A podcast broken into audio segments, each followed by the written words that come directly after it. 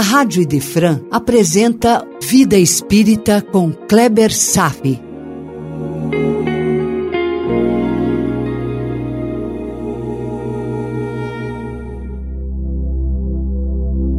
Os Mensageiros, capítulo 9 Ouvindo Impressões, parte 1 Meu irmão, é avassalador em nossa alma quando nos deparamos com todos aqueles fenômenos que descrevemos por este canal, acontecendo bem diante de nossos olhos. Pois antes de pensar sobre o tema do capítulo de hoje, invoquei com muita força pela presença e ajuda de meu benfeitor para me inspirar algumas palavras para dizer a você.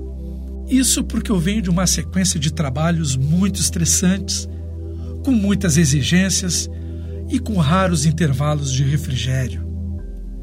Eu tenho me esforçado para não cair sobre as más influências do invisível que nos assolam frequentemente. Todos os conhecimentos que eu tenho acumulado me proporcionam certa sensibilidade para os acontecimentos que se desenrolam na penumbra da minha visão.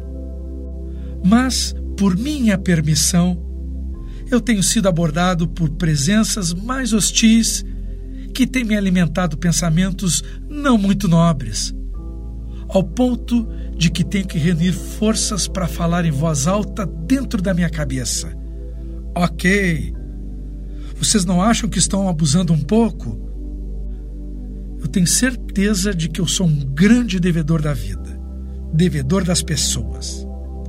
É por isso que existe uma porta aberta para as visitas de irmãos que não são tão bem intencionados, mas que não deixam de receber de mim todo o convite para compartilharmos juntos essa estrada bacana que estamos construindo em nome do bem, do amor e de Jesus.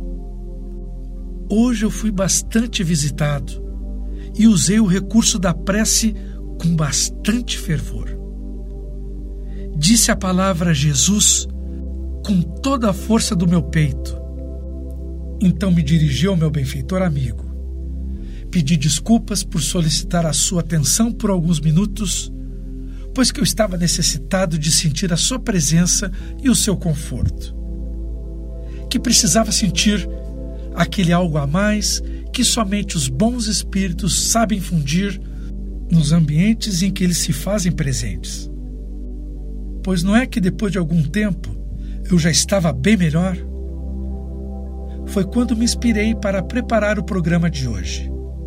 E o que foi que aconteceu? Parece que o capítulo foi endereçado para mim. Por isso, comecei encontro dizendo que é avassalador em nossa alma quando nos deparamos com todos aqueles fenômenos que descrevemos por este canal acontecendo bem diante de nossos olhos. Então vamos ao capítulo e vamos buscar as lições que nos são dadas. Na sala de reuniões, André Luiz observava que quase todos os espíritos ali presentes comentavam as derrotas sofridas na terra. Uma senhora dizia com sabedoria justamente algo muito comum entre nós. Abre aspas. Sempre temos recursos e pretextos para fugir às culpas. Pois é, pura verdade, meu irmão. Somos os nossos melhores advogados. Encontramos pretextos para justificar todas as nossas ações, não é assim? Desencravamos magnificamente os falsos argumentos que tendem a nos convencer de que, se as dificuldades acontecem, só ocorrem por conta de incontáveis fatores externos a nós, porque afinal de contas, sempre somos as vítimas das circunstâncias. Pobre de nós. E é mesmo incrível que todas essas peripécias verbais, na maioria das vezes, nos convencem.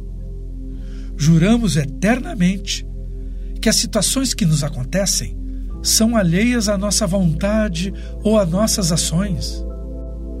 Como pode isso? Fazemos um tal esforço para rechaçar de nossa visão central a verdade que se impõe sobre nós. Não queremos de jeito algum nos responsabilizarmos pelos desastres que nos acontecem. Seria uma vergonha assumir a nossa contribuição. Afinal, o que as pessoas iriam pensar de mim? O que elas falariam? Será que eu perderia a confiança? Será que elas se afastariam de mim? Quanta miséria moral! A miséria que esconde de nosso campo de visão o nosso ego tão insuflado, nossas fraquezas, nossos condicionamentos primários. Então, o espírito daquela senhora falou: Sempre temos recursos e pretextos para fugir às culpas. E assim vamos vivendo, trilhando a estrada de nossas existências, varrendo para debaixo do tapete a verdade de quem ainda somos.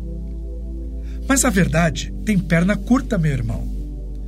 Se em algum momento nos sentimos aliviados por esses recursos sombrios de escamotear as realidades, pode ter certeza que logo ali, um pouquinho mais adiante, uma nova onda da vida traz à superfície outra circunstância que nos mostra claramente quem ainda somos. Não adianta tentar adiar enfrentamentos, porque os poderes ocultos de Deus, através das suas leis justas, sempre vão nos colocar diante do espelho. E o que nós vamos ver será a clareza ou a escuridão de nosso coração. A humildade, meu irmão, é a mãe das virtudes. Deve ser cultivada e alimentada dia após dia. Todos os dias o sol renasce para todos, ensejando todas as renovações das oportunidades de buscarmos o reequilíbrio moral na intimidade da alma. Todos sofrem derrotas no curso da existência, mas encontram desculpas para se afastarem das responsabilidades diretas por essas derrotas sofridas. Puro orgulho, puro orgulho. O momento agora é de humildade. A mesma senhora ainda continuou ponderando essas reflexões muito profundas. Abre aspas. Trabalhar em silêncio, mostrando sincera disposição para o sacrifício. É o tipo de frase, meu irmão, que passamos os olhos bem correndo sem dar maior atenção ao sentido oculto e profundo. E ela disse, abre aspas, disposição ao sacrifício. Quem realmente tem? Não seria uma frase um tanto masoquista? Note que não está se dizendo que devemos ter a propensão a nos impormos dor e sofrimento. Não é subir uma escadaria de joelhos não é nos autoafligirmos dores pelo látego em nossas costas. Não é uma programação proposital para alto flagelo, meu irmão. Disposição ao sacrifício é uma disposição íntima para aceitar as provas inevitáveis com certo estoicismo. Não é deixar de lutar contra as dificuldades, mas aceitar humildemente a parte que nos cabe nas situações, nossas responsabilidades. Agora há pouco eu estava falando algo ruim sobre o que aconteceu comigo. E o que fazer? Seguir em frente, claro. O tema é a disposição para o sacrifício e evitar a lamentação. Aceitar as responsabilidades. A senhora disse mais, abre aspas, nossos atos são mais contagiosos que as nossas palavras.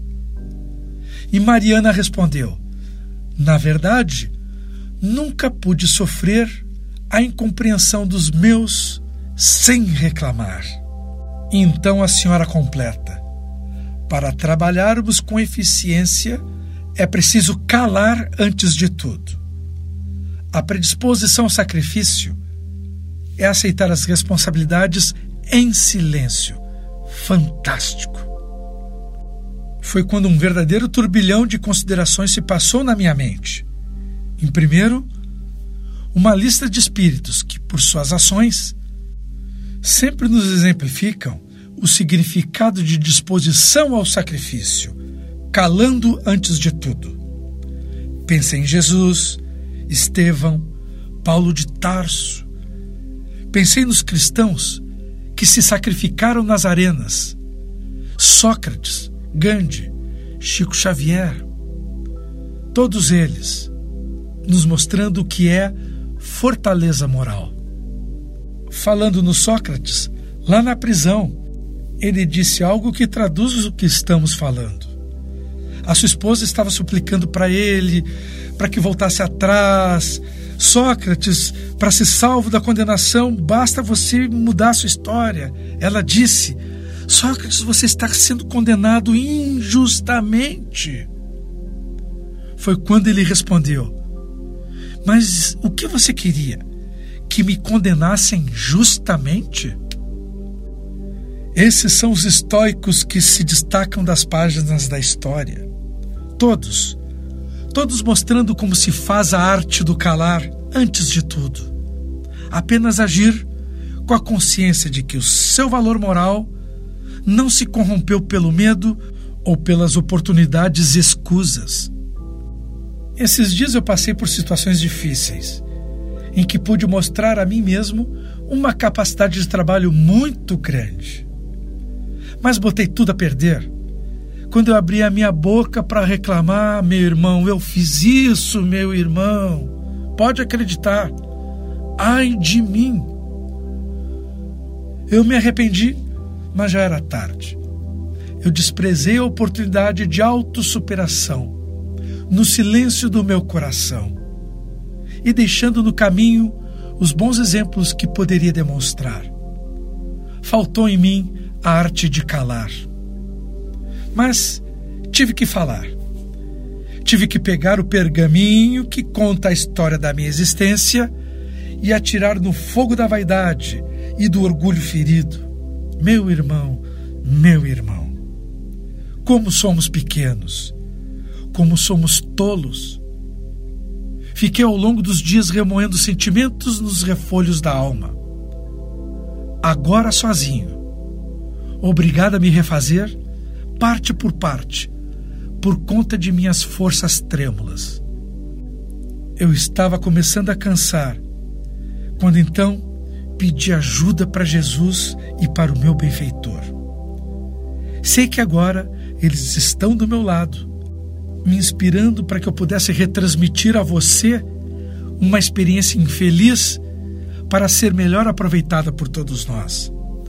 Eu rezei muito, eu pedi mesmo em voz alta, e eu fui agraciado por ser reconduzido a produzir esse programa de hoje que fala não só para mim, fala para todos.